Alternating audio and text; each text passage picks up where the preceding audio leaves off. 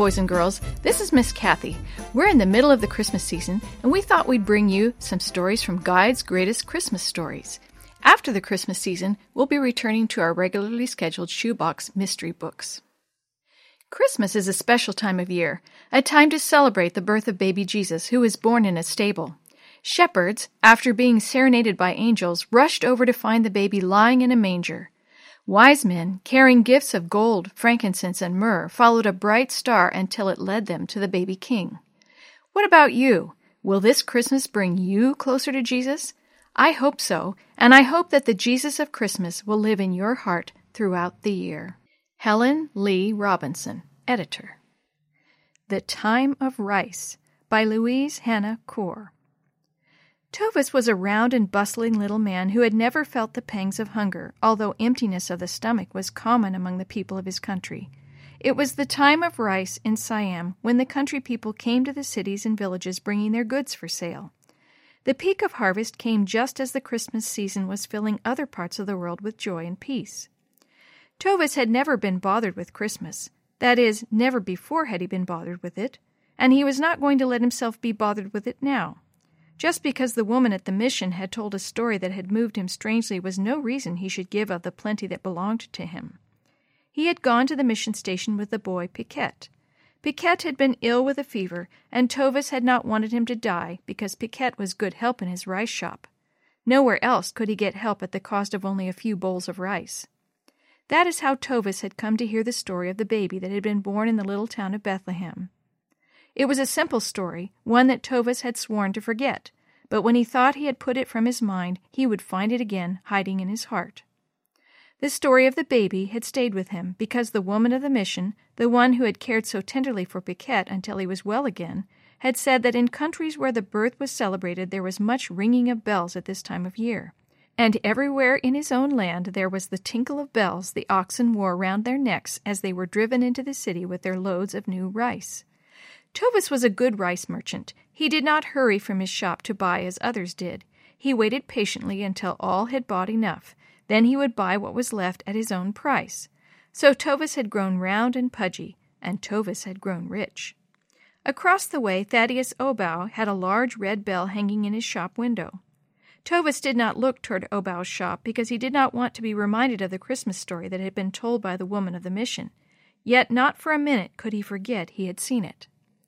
If it had not been for the disturbing story of the baby, Tovus would have had a red paper bell to hang in his own shop window. He had money to spare for a bell if it so pleased him, and it would bring trade to his shop. That would have been profitable, but he did not want to be reminded of the story.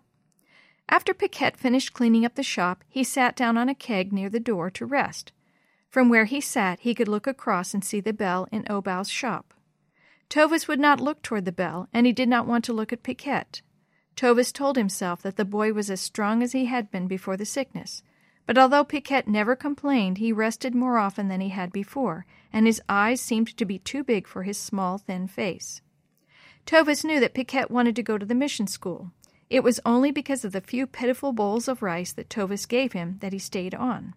He never ate the rice at the shop. Always he would say, I will take it home to eat. No doubt he shared it with his family, though it was hardly enough for one. Then, oddly, Tovus remembered that there had been no place in the inn for the Christmas baby. He shook his head. It was sad that there were always those who lacked rice. It was the day before the Christmas of other lands, and the streets of his own village were crowded with eager farmers with cartloads of new rice. The time of rice had come. It was a time of thanksgiving for the good harvest. Why, if a child were to be born that night, there would probably be no room for him in the inn. There it was again, that story he had set his mind to forget, but that stuck to his heart like a tick to a dog. A rickety cart drew up to the door of the shop. A small boy climbed down from beside his father and approached Tovus' door. Tovus shook his head before the lad spoke. He was not yet ready to buy. He would wait until the other merchants had bought their fill. Then he could make a better bargain. The small boy looked as if he should save his rice for himself. Through the ragged clothing, Tovis could see the sharp bones of the small body. I do not wish to buy, Tovis said. I have not come to sell my rice, the boy said with a dignity beyond his years. I have come to give it to Piquette. Tovis stared. You mean to give it to him? he asked, noticing how the dark eyes of the lad shone. Yes, he said. You see, I met him at the mission hospital, and I know his family is in great need, so I have brought him this supply. May I see him? Piquette slipped quietly out of the shadows at the back of the shop. I have brought you rice, said the strange boy, which is often said as a greeting in that country. He cannot pay you for the rice, Tovis spoke in astonishment. Piquette has no money. That is why I have brought it. I do not want money. I was told at the mission of Piquette's need, and I wish to share. The rice is for Piquette and his family. Tovis did not wish to speak. He did not wish to know the answer to the question that he asked, but the words came from his mouth against his will. Have you heard the story of the baby of Bethlehem? The boy's face shone like nothing Tovis had ever seen. Yes, he said, it is because of him that I have brought the rice. He would want me to. Tovis looked at the thinness of the boy holding the rice. He looked at the father who was waiting on the cart. He too was thin. Then he looked again at the boy's face and down at the roundness of his own body, which had never felt the pangs of hunger. Then a strange thing happened. Piquette cannot use the rice, Tovus said. He is going away to the mission school to learn more about the story of the baby of Bethlehem.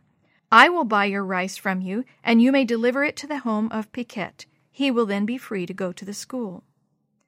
It was then that Tovus looked at Piquette and saw the shining in his face. It was as though a great light had been turned on inside. What he did not know was that the light was reflected in his own face. He knew only that the strange thing that had happened to him was a good thing, and that it had something to do with the story he had heard at the mission the story of a baby who had once been born in the time of rice. The tinkle of the farmer's ox bell faded as Tovus stood looking the way he had gone. Then he turned to look at the red bell swinging in the window of Obow's shop. Tomorrow he would ask where Obow had bought the bell. He wanted one for his own shop to remind him of the baby of Bethlehem, who had put such love into people's hearts that one hungry boy had wanted to share his rice with another.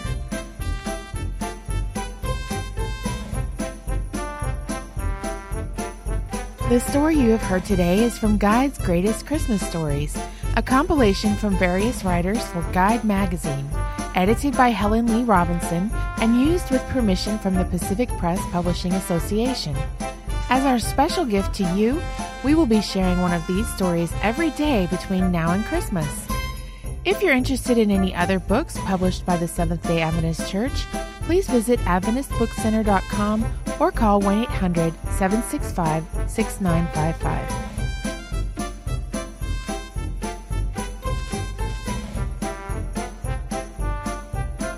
This podcast is a production of the Carolina Conference of the Seventh day Adventist Church.